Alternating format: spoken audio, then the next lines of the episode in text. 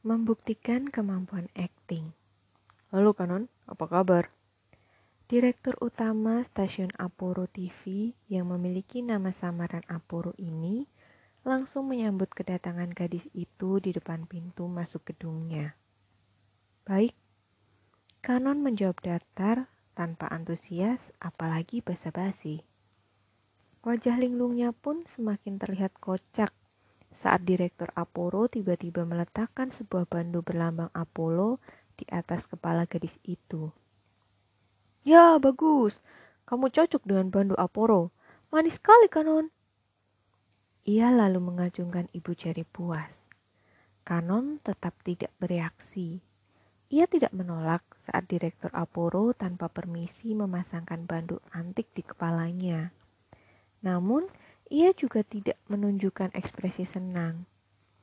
Seperti biasa, Kanon terlalu sibuk mengunyah batangan poki di tangannya sampai-sampai tidak peduli pada keadaan di sekitar lobi Aporo TV yang mulai ramai.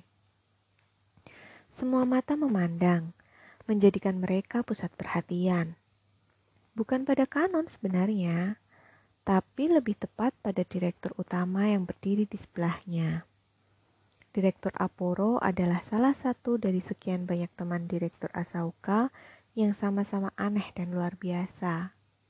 Apalagi setelah ditelusuri secara mendalam, tidak ada satu orang pun yang tahu siapa nama aslinya. Namun yang pasti, beliau memakai nama Aporo karena direktur stasiun TV tersebut sangat maniak pada segala sesuatu yang berhubungan dengan NASA, luar angkasa, dan satu lagi yang terpenting, yaitu Superman.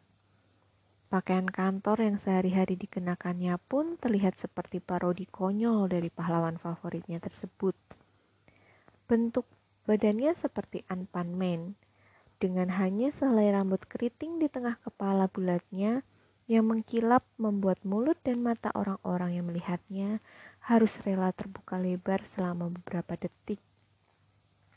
Bukan hanya itu saja, keanehan pun dapat dilihat saat seseorang memasuki gedung stasiun Aporo TV. Siapa pun yang masuk ke dalam gedung tersebut harus bersedia mengenakan bandu Aporo berbentuk roket yang diciptakan sendiri oleh Direktur Aporo.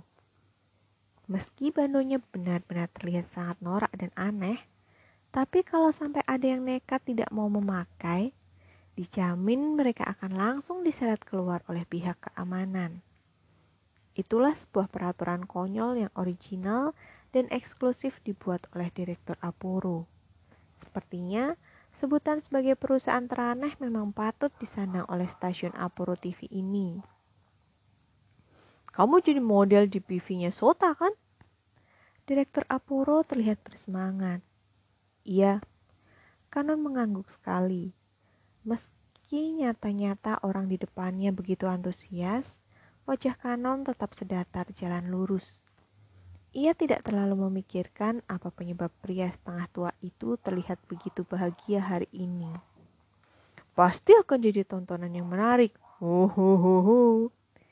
Direktur Aporo lalu mengeluarkan tawa membahana, yang kali ini sanggup membuat Kanon akhirnya sedikit mengerutkan kening. Kurasa kali ini sutradara Kawase bisa mendapat lawan yang seimbang. Gumam Direktur Aporo sambil tersenyum tipis. Beliau memandang Kanon penuh arti, lalu menepuk pundak gadis itu berkali-kali. Berjuanglah Kanon, hu hu hu hu. Secepat kilat, direktur yang berbusana seperti Superman blasteran astronot tersebut tiba-tiba meleset pergi, melesat pergi sambil terus melanjutkan tawanya yang begitu keras dan membahana. Sepertinya memang tidak mau ambil pusing dengan tatapan aneh para tamu yang berada di sana. Wajar saja banyak yang berpikir bahwa sebagai manusia, Direktur Aporo tampaknya memiliki kekurangan yang fatal, yaitu tidak pernah mengenal rasa malu sepanjang hidupnya. Kanan masih berdiri diam di tempat, tanpa ekspresi. Ia mengunyah poki sambil memandang Direktur Aporo yang selalu terlihat menggendong dua buah replika roket raksasa di punggung. Tidak seperti orang lain yang sedari awal selalu kaget dan bertanya-tanya tentang penampilan Direktur Apuro yang aneh seperti alien, Kanon malah memandangnya bagai orang normal. Sama seperti saat ia bertemu dengan Direktur Asaoka untuk pertama kali. Karena itulah, Direktur Apuro langsung saja suka kepada Kanon sejak pertama kali mereka bertemu. Jadi, mungkin bisa ditarik kesimpulan bahwa orang aneh memang bisa saling memahami satu sama lain. Lihat saja Kanon, Direktur Asaoka, atau Direktur Aporo. Mereka bertiga adalah contoh-contoh konkretnya. Tepat saat Kanon memasuki studio di lantai tujuh, sang sutradara dan para kru lainnya sudah berkumpul di sana. Hinegisawa, perkenalkan, beliau adalah sutradara Kawase. Seorang ade yang mengenal Kanon memperkenalkannya pada sutradara Kawakan yang baru pertama kali ini bertemu dengannya. Sutradara Kawase berumur 50 tahun dan sejujurnya tidak begitu kelihatan seperti seorang sutradara. Perawakannya yang kurus kecil, rambut beruban yang disisir rapi ke belakang, serta kacamata bulat kuno malah membuatnya terlihat seperti seorang kutu buku tua. Kanan langsung menunjuk, menundukkan kepala di depan sutradara Kawase. Selamat siang, nama saya Hinagisawa Kanon. Pria parubaya itu hanya melirik dan mengangguk sekali. Tidak terlalu mempedulikan perkenalan gadis itu. Baiklah, kita mulai syutingnya saja. Ucapnya dingin. Sutradara Kawase lalu melayangkan pandangan pada Ade yang berdiri di sebelah kanon. Ya mau kah? Cepat bawa ia ke ruang ganti. Ba baik, Pak Sutradara. Yamaoka langsung tergagap. Kelihatan sekali bahwa ia takut pada sutradara Kawasi. Pria itu pun buru-buru menggiring kanon untuk mengikutinya. Maaf ya Hinegisawa. Di tengah perjalanan menuju Gakuya, Yamaoka masih sempat bicara pada kanon yang berjalan di belakangnya. Ucapan sutradara Kawase jangan kamu masukkan ke dalam hati. Sikapnya memang keras. Kanan menatap Yamaoka beberapa saat. Wajahnya yang irit ekspresi pun tetap tak berubah. Ia hanya menggelengkan kepala pelan, terlihat santai. Tidak perlu minta maaf. Itu sama sekali bukan masalah besar. Yamaoka yang awalnya terlihat khawatir kalau-kalau Kanon tersinggung, langsung saja menunjukkan senyum lega. Ia malah ingin tertawa sendiri mendengar gadis itu bicara, karena Yamaoka justru merasa Kanonlah yang sedang menenangkannya agar tidak terlalu cemas. Begitu Kanon selesai berganti pakaian untuk keperluan syuting hari ini, ia kembali ke studio bersama Yamaoka. Para kru menyempatkan diri untuk memperhatikannya selama beberapa saat. Tidak bisa dipungkiri, meski hanya berpakaian kasual, namun Kanon tetap terlihat cantik. Baju terusannya yang berwarna biru laut serta rambut hitamnya yang dikucir belakang membuat Kanon terlihat lebih fresh. Tiba-tiba, ada seseorang yang memeluk pundak gadis itu. Seperti biasa, hari ini pun kamu manis sekali, Kanon. Ucap suara riang itu riang. Kanon sontak menoleh, tatapannya tetap hampa saat memandang laki-laki yang baru saja memeluknya tanpa izin. Tanpa pikir panjang, ia lalu menurunkan tangan yang masih melingkari pundaknya dengan gerakan pelan. Terima kasih, Sota. Balas kanon datar tanpa sedikit pun merasa tersanjung oleh pujian itu. Nyatanya Sota tetap cuek, padahal Jelas-jelas gadis di sampingnya menolak, namun ia tetap tidak sadar diri dan malah kembali melingkarkan lengannya. Sota, penyanyi muda berumur 9 tahun, popularitasnya sedang menanjak di dunia hiburan saat ini. Sangat terkenal karena suara merdunya sanggup membuat para wanita mabuk kepayang. Manik mata dan rambutnya berwarna hitam kelam cocok sekali dengan gothic style yang menjadi, menjadi ciri khasnya. Sayang sekali, meski terkesan misterius dengan penampilan tersebut, tapi itu semua hanya image belaka. Kenyataannya, Sota adalah orang yang santai dan bahkan terkesan narsis. Aku senang sekali kamu yang terpilih menjadi model di PV-ku. Tukas Sota sambil tersenyum menggoda. Kamu pasti senang juga kan? Kanon tidak mau merepot-repot menjawab dan cuma menganggukkan kepala sekali. Baginya, jauh lebih mudah untuk mengikuti apa mau Sota daripada menanggapi ucapannya lebih dulu. Lalu, apa judul lagumu kali ini? Tanyanya kemudian mengalihkan topik pembicaraan. My word, jawab Sota dengan bangga. Ku dengar kamu akan berperan sebagai seorang pelukis di laguku ini pelukis, Kanon bergumam sendiri. Kalau jadi pelukis berarti Hinagisawa so, Hinagisawa Sota kemarilah. Suara sutradara Kawase terdengar dari kejauhan. Keduanya langsung mendatangi sutradara tersebut yang berdiri di samping studio. Hinagisawa ini lirik lagu My Word. Baca baik-baik dan rasakan makna dari setiap katanya. Sutradara Kawase langsung memberikan secari kertas pada gadis itu. Tanpa menunggu lama, beliau langsung saja menjelaskan. Kau akan berperan sebagai Shiori, seorang gadis yang awalnya sama sekali tidak memiliki mimpi.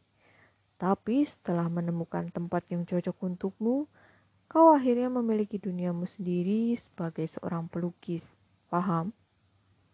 Belum sempat kanan menjawab pertanyaannya, sutradara Kawase malah berbalik pada Sota. Di lagu ini, Hinagisawa adalah model utama yang mencerminkan lagumu. Di lagu ini, Hinagisawa adalah model utama yang mencerminkan lagumu. Kau cukup mengamatinya dan perhatikan apa yang ia lakukan dari jauh. Dan yang terpenting, saat kau menyanyi, ekspresikan semua yang kau rasakan saat melihatnya karena ia adalah orang yang mewakili semua perasaan dari setiap kata di lagumu. Oke, oke. Sota menggaruk-garuk kepalanya. Terlihat sekali bahwa ia menganggap enteng penjelasan sutradara kawakan tersebut. Kanon yang sama sekali tak diperhatikan, akhirnya malah disibukkan oleh pikirannya sendiri. Ia terdiam sambil memperhatikan kertas yang ada di tangannya membaca setiap kata di dalam kertas itu berulang-ulang. My Word, lirik by Shinjo Takeshi, musik Motohiro. Apakah yang terpenting bagimu? Setiap orang pasti memiliki hal-hal yang mereka sukai di dunia ini. Lalu, bagaimana dengan aku? Bagiku, ke mana pun aku berjalan, Dunia hanyalah sebuah kehampaan dan kesunyian. Saat kututup mata, aku bertanya, apa artinya aku hidup? Sayangnya, tidak ada yang bisa memberikanku jawaban. Ya, tidak ada yang bisa, kecuali diriku sendiri. Akhirnya, ku coba untuk membuka mata mencari arti hidupku. Kemudian tiba saatnya, ketika aku bisa tersenyum dengan bangga, menemukan duniaku, dunia yang kusukai, dunia penuh warna. Yanagisawa, sudah cukup kan membacanya? Sutradara Kawase membuyarkan semua pikiran kanon. Kau hanya perlu melakukan adegan sesuai dengan lirik yang ditulis di sini. Lagi-lagi, sutradara Kawase tidak memberi kesempatan kanon untuk menjawab dan malah mengambil kertas di tangan gadis itu tanpa permisi. Oke, adegan pertama dimulai di sebuah tempat yang ramai. Berjalanlah dengan ekspresi kosong, seolah-olah kau tidak memiliki niat hidup. Lalu perhatikan orang-orang di sekitarmu yang bisa tertawa gembira dan sibuk dengan kegiatan mereka masing-masing. Tunjukkan perasaan irimu kepada mereka yang bisa menemukan apa yang mereka sukai karena kau selalu merasa sendirian seperti orang yang tidak memiliki mimpi. Jadi, Kanon tiba-tiba bertanya, di lagu ini Shori adalah orang yang sinis, tertutup, dan memandang dunia sebagai sesuatu yang hampa. Ya, ya, ya, ya. Sutradara Kawase mengangguk tak sabar saat mendengar intonasi bicaranya yang lambat. Melihat kepribadianmu, kurasa kau tidak akan kesusahan berakting sebagai Shori yang tidak memiliki perasaan. Hanya Sota yang tertawa mendengar ucapan sutradara Kawase. Karena sejujurnya, ucapan itu benar-benar tidak enak didengar. Rasanya seperti sebuah sindiran kejam. Bahkan, para kru yang ada di sana hanya bisa memandang Kanon dengan tatapan iba. Sedangkan, Sota memang selalu seenaknya dan tidak peduli pada perasaan orang lain. Jadi wajar saja kalau ia malah terkesan senang mendengarnya. Tapi Kanon tetaplah Kanon. Ia sama sekali tak marah dan cuma berdiri diam seperti patung di sebelah Sota dan sutradara Kawase. Bukan karena ia tidak memiliki perasaan, namun itu lebih karena ejekan tersebut cuma masuk ke telinga kanan dan keluar lagi dari telinga kiri alias tak berarti apa-apa buatnya. Sebab di mata kanon mereka berdua hanya orang asing. Sama sekali tidak ada untungnya untuk peduli pada pandangan orang-orang asing. Yanagisawa, cepat berdiri di sana. Perintah sutradara Kawase sambil menunjuk tengah ruangan. Ia bahkan tidak menatap gadis itu saat menyuruhnya dan lebih sibuk membaca lirik lagu Sota di tangannya sendiri. Untung saja seorang ade wanita di dekat kanon langsung menggiringnya ke area syuting. Sepertinya ia tidak tega melihat kanon yang diperlakukan tidak adil oleh sang sutradara. Di tengah-tengah ruangan, studio itu telah dibentuk seperti sebuah trotoar memanjang di mana puluhan figuran telah dipersiapkan di sana. Di sisi kiri, dibentuk ruangan-ruangan berderet yang menyerupai kafe minimarket, toko buku, serta beberapa tempat umum yang biasanya terdapat di pinggir jalanan perkotaan. Para figuran pun telah berdiri di tempat masing-masing. Inagisawa, saat orang-orang berjalan lalu lalang di sekitarmu, berjalanlah berlawanan arah dengan mereka. Jangan lupa, perhatikan apa yang terjadi di sekitarmu dengan wajah tak peduli. Lalu tunjukkan perasaan irimu pada kesenangan orang lain – karena kau merasa tidak bisa berbaur dan bersenang-senang seperti mereka. Kanon tidak menjawab, bahkan mungkin tidak mendengar apa yang disampaikan sutradara Kawasi barusan, sebab gadis itu terlihat sedang asik memperhatikan para figuran di sekitarnya yang ramai. Woi, Nagisawa! Suara sutradara Kawase mengeras di ujung ruangan. Jangan malah bengong, dengarkan penjelasanku. Pekiknya tak tanggung-tanggung. Para kru saja sampai ikut-ikutan kaget mendengar teriakan sutradara kurus itu. Apa boleh buat, bila suasana syuting pun perlahan-lahan berubah menjadi tidak menyenangkan. Namun sebaliknya, Kanon tetap tenang. Ia hanya mengangguk sambil melihat sutradara KWC dari tengah ruangan. Wajahnya yang tanpa rasa bersalah semakin membuat sutradara temperamental itu berang. Siapa sebenarnya yang sudah memilih gadis itu untuk menjadi model, ha? Sutradara itu tiba-tiba bertanya kepada beberapa staf di sampingnya. Dengan takut-takut, salah satu staf menjawab, Profesor Mutu sendiri yang memilih Nagisawa. Sutradara kelasnya sontak bercecak kesal. Bagaimana bisa produser mutu memilih gadis robot seperti itu? Tanyanya tak habis pikir.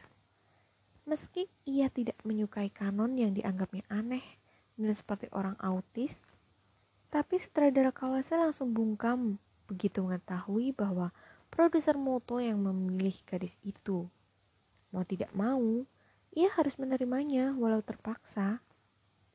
Karena bagaimanapun juga, Motohiro merupakan atasan dan juga salah satu orang yang berperan penting dalam pembuatan lagu My World. Oke, kita mulai saja. Teriak sutradara Kawase. Ia lalu menyuruh para figuran serta krunya untuk bersiap di posisi masing-masing. Sota, bersiaplah di ujung jalan. Jangan lupa, nyanyikan bait pertama dalam lagumu sambil mengamati ekspresi wajah Hinagisawa dari kejauhan. Oke. Sota menjawabnya malas-malasan. Ia berada beberapa meter dari tempat Kanon berdiri.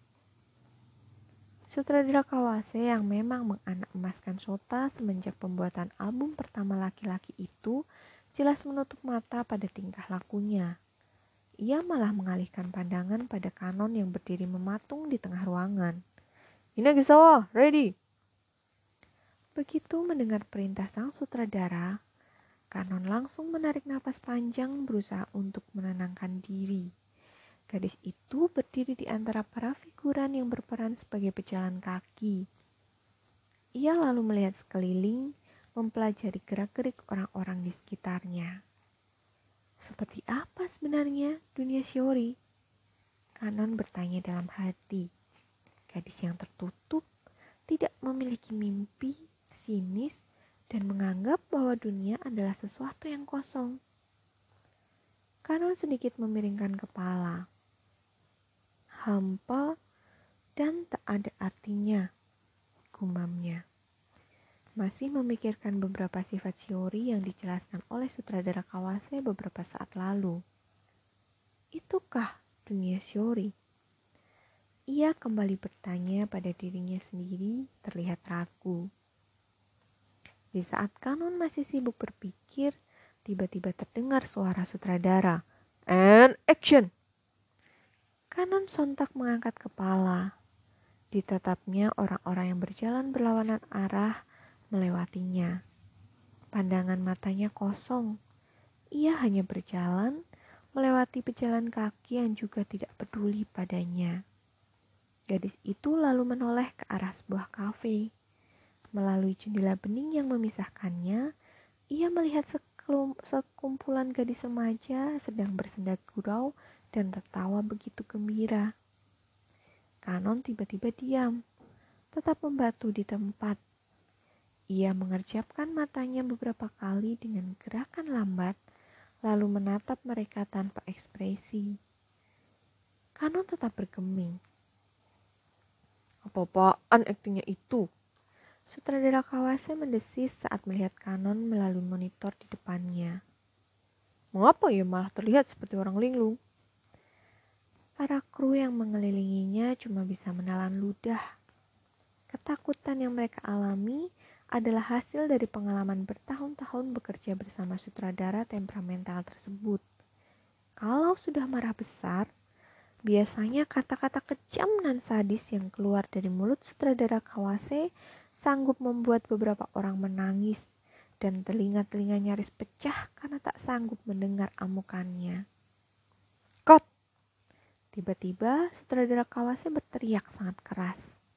Ia membanting tumpukan kertas yang semenjak tadi dipegangnya hingga membuat beberapa orang menarik nafas seraya mengelus dada. Atmosfer di dalam ruangan yang sudah tidak enak pun semakin menegangkan saat sutradara Kawase berjalan menuju ke tengah studio. Tanpa diperintah, para figuran yang mengelilingi kanon sontak mundur bersamaan. Memberikan jalan untuk sutradara berambut klimis itu supaya langsung berhadapan dengan kanon. Hinagisawa! Sutradara Kawase mencengkram kedua lengan gadis itu, lalu menggoyang goyangkan tubuhnya dengan kasar.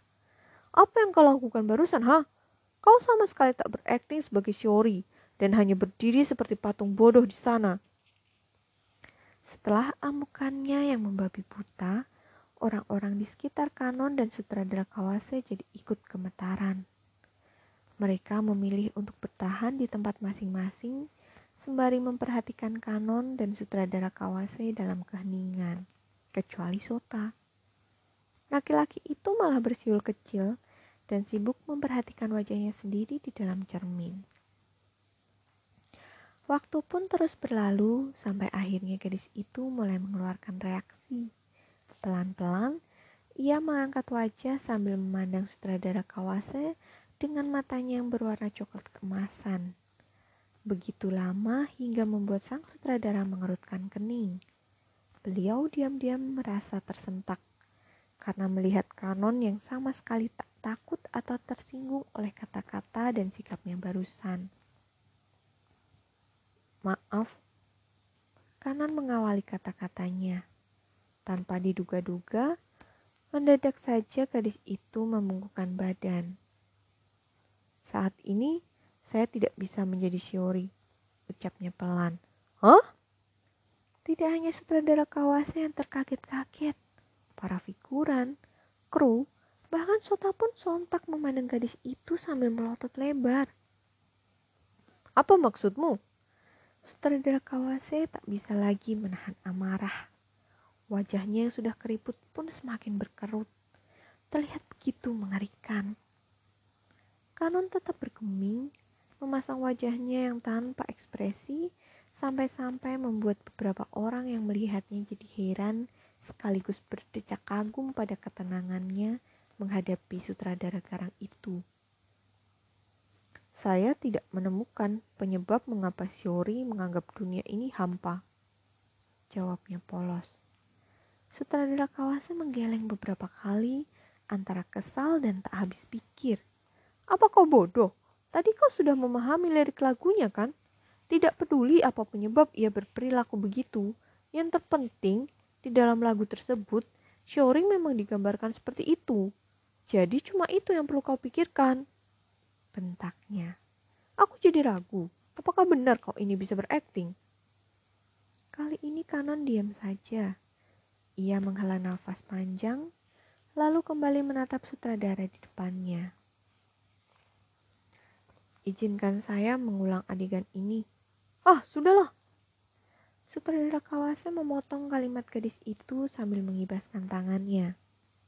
Sekarang kita syuting adegan di mana kau melukis saja. Ingat, di sini adalah titik penting perubahan sifat Shiori.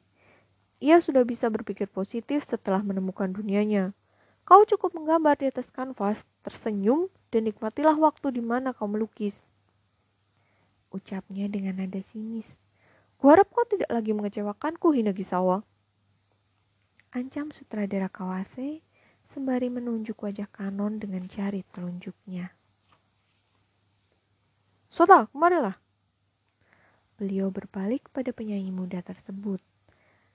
Nada bicaranya pun serta-merta berubah saat menghadapi anak emasnya. Di adegan ini, kau sempat mengambil salah satu gambar Shiori yang tanpa sengaja terjatuh di jalan. Dari situ, kau lalu mengetahui nama Shiori yang tertulis di dalam kertas. Gambarnya dan tertarik saat melihatnya melukis dengan begitu gembira. Lalu, di akhir lagumu, sapalah Shiori sambil mengembalikan kertas gambarnya dan mintalah ia untuk melukis buatmu. Hinagisawa. Sutradara Kawase melayangkan pandangannya pada Kanon. Nada bicaranya pun kembali mengeras. Saat Sota menyapa dan memanggil namamu, menolehlah dan tunjukkan sebuah senyum yang manis. Jangan sampai kau tunjukkan tatapan matamu yang seperti ikan mati itu. Hihihi. Sota diam-diam terkikik mendengar ejekan sutradara Kawase kepada Kanon. Rasanya, ia satu-satunya orang di studio ini yang terlihat begitu santai dan bahkan menikmati seluruh kejadian yang bagi orang lain mungkin bukan sesuatu yang pantas untuk ditertawakan. Sementara itu, Kanon masih tetap bungkam. Ia kembali membaca lirik lagu yang ada di tangannya. Dari awal, Kanon merasa tidak bisa menggenggam karakter Shiori dalam dirinya. Ada sesuatu yang salah, sesuatu yang kurang, dan sesuatu yang masih belum bisa ia pahami dalam lirik tersebut. Mengapa Shiori digambarkan sebagai gadis yang tertutup? Apakah ia memiliki trauma hingga memandang dunia ini begitu sinis? Tapi, mengapa akhirnya ia sanggup bangkit? Apa yang mengubah, mengubah Shiori? Gumamnya seorang diri.